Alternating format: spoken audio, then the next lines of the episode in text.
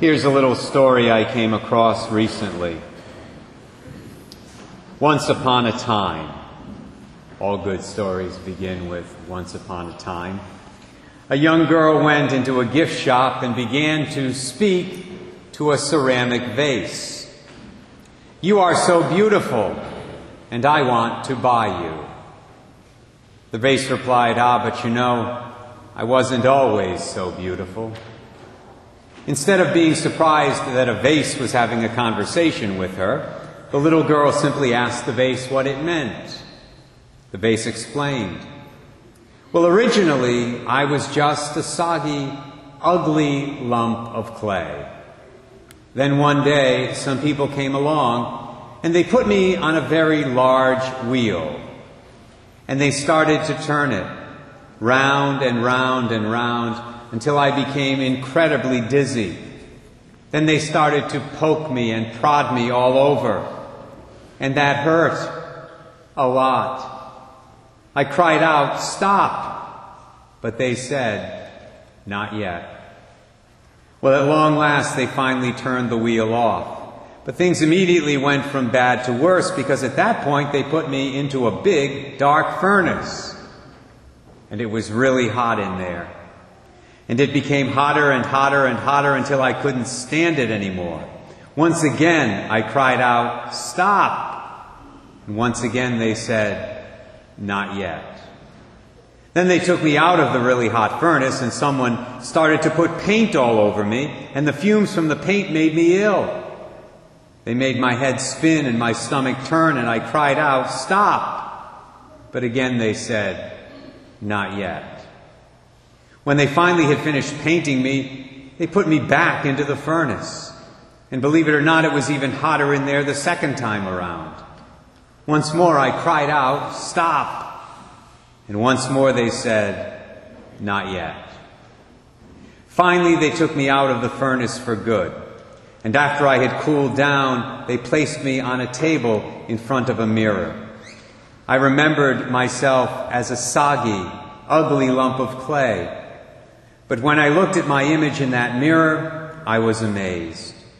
I lost my breath and I thought, I really am beautiful. I then realized it was the pain I had gone through that made me this way. Over the centuries, my brothers and sisters, God did great things for his chosen people, the Israelites. First of all, he called them. Then he formed them. He guided them. He multiplied them. He delivered them over and over again from their enemies when their enemies attacked them. He guided them into the promised land. And yet his people constantly, and I mean constantly, fell into idolatry and sin. God prospered them in so many different ways. But their prosperity did not lead them to greater faithfulness. Quite oppositely. It seems that the more they had, the more they sinned. The more the blessings were, the greater their infidelities were. The only thing, the only thing that really changed them for the better, ironically, was their suffering. When they suffered, like that fictitious vase suffered in the story I just read to you, when they experienced the negative consequences of their sins to the point of crying out in agony to God, like that vase cried out in agony, only then, only then did they finally wake up as a nation and change direction. Do you see any parallels to what we're experiencing in our nation? At the present time. I certainly do. But that will be the topic for another homily. Today I'll focus on all of this relative to our personal lives. In our first reading this morning, we heard about the situation in the kingdom of Judah at the very beginning of the 6th century BC, which is pretty much the way things were at most points of the history of the Hebrew people. The sacred writer said, All the princes, the priests, and the people added infidelity to infidelity, practicing all the abominations of the nations and polluting the Lord's temple, which he had consecrated in Jerusalem. Then he tells us about the consequences, the negative consequences, which led to 70 years of exile, suffering in Babylon, the last place on earth the Israelites wanted to be, believe me. It says their enemies burnt the house of God, tore down the walls of Jerusalem, set all the palaces afire, and destroyed all its precious objects. Those who escaped the sword were carried captive to Babylon, where they became the servants of the king of the Chaldeans and his sons until the kingdom of the Persians came to power. And then we have these words from Psalm 137, today's responsorial psalm, which I think convey in a powerful way the inner agony of those exiles in Babylon for all those decades. By the streams of Babylon we sat and wept when we remembered Zion. How could we sing a song of the Lord in a foreign land? May my tongue cleave to my palate if I remember you not, if I place not Jerusalem ahead of my joy. Like these Israelites of ancient times, all of us, and I mean all of us, bring some sufferings upon ourselves through our own personal sins. That's a fact, whether we choose to admit it or not. When we have problems or disputes in our families, for example, and believe me, all of us do, those problems and disputes are almost always rooted in sin, somebody's sin. The sin of one family member, the sin of a whole bunch of family members, perhaps. Of course, the good news is repentance very often alleviates at least some of those sufferings. And yet there are other ones, other sufferings that come to us whether we sin or not. Nobody, not even the greatest saint, is immune from trial. In fact, many of the great saints in the history of the church experienced some of the most intense, extraordinary sufferings imaginable.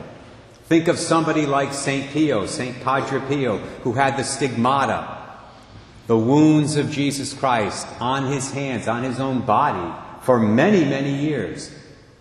I am told they hurt a lot.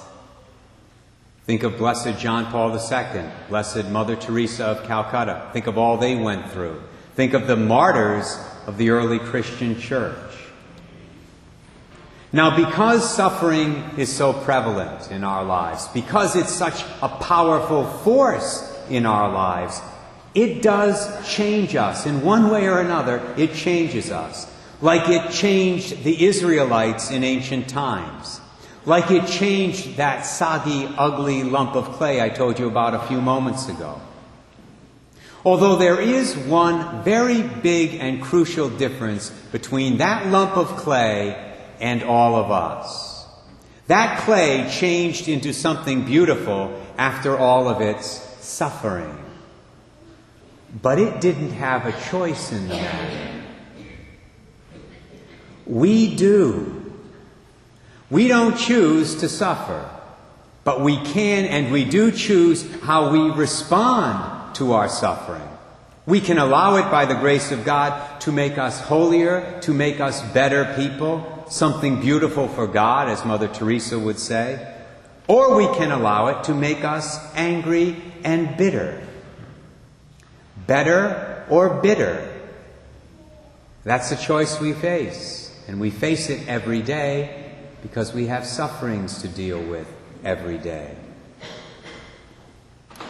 All of this came to mind after some of our teenagers from Westerly High and Prout told me about the recent visits of Larry Scott to their respective schools. I'm sure many of you read about these events in either the Westerly Sun or the Rhode Island Catholic or perhaps both papers. So, who is Larry Scott? Well, Larry Scott was the uncle of Rachel Joy Scott, who was the very first of the 13 people killed out at Columbine High School in Littleton, Colorado in 1999.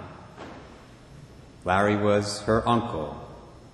And he came to this area to tell to those students the story of Columbine and how the terrible events of that day devastated his family. And you know, it was really important for him to do that because, believe it or not, most current high school students are too young to remember those events when they actually happened.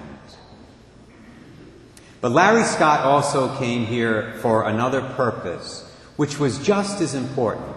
He wanted to promote something called Rachel's Challenge. Rachel's Challenge is a program, a nationwide program, in which teenagers pledge themselves to do good deeds and also to work against bullying and violence in their schools and communities. The program was started by Rachel Scott's father, Darrell, who's Larry's brother. Apparently, after Rachel was murdered, they found six diaries in her high school backpack. And in those diaries, this young girl had recorded many of her efforts to show kindness to other people, many of her efforts to help her fellow students who were being bullied or ostracized by their peers. Now it's interesting, the teens at Prout, which is, of course, a Catholic school, those young people were told one very important detail that the young people at Westerly did not hear. They were not allowed to hear it. Rachel's primary motivation for doing all this good stuff, all these good, loving deeds, was her very strong Christian faith. See, Larry Scott is not allowed to mention that in public school settings. We wouldn't want our teenagers in public schools to know the whole truth, would we? How sad. Now, the reason I mention this today in the context of this homily is because of the extraordinary example that Larry Scott and the other members of his family are giving to others. You see, they have made the choice, the very difficult choice, to respond to a terrible tragedy, a terrible suffering in their lives by doing something positive for other people. Think about it. It has to be incredibly difficult for this man and the other members of his family to go around the country every year, as they do, and speak to thousands and thousands of teenagers about these events. In a sense, they have to relive the horror of Columbine over and over again as they speak about it. That's got to be extremely difficult. And yet they do it. They are becoming beautiful vases for God, to use the image of this homily. What a contrast, what a stark contrast to the two young men who committed those murders all those years ago at Columbine, Eric Harris and Dylan Klebold. Lest we forget, those young men also suffered. If you know the story, those two young men were bullied in their school quite a bit. But they made a choice, a different choice. They chose to respond to their suffering with bitterness and hatred and anger and bullying. They became bullies themselves. And eventually they chose to respond with vengeance. And that left 13 people dead and 13 families devastated. Will the story of that beautiful vase that I told at the beginning of this homily be the story of my life, as it's the story of Larry Scott's life at the present time? That's the question to ask yourself today. That's the question to take with you this morning. Will the story of that beautiful vase be the story of my own personal life? It will be for all of us, for each of us, but only, only if we choose it to be. And we have to make that choice just like Larry Scott and the members of his family are making it. We've got to make it every single day because we suffer every single day in one way or another.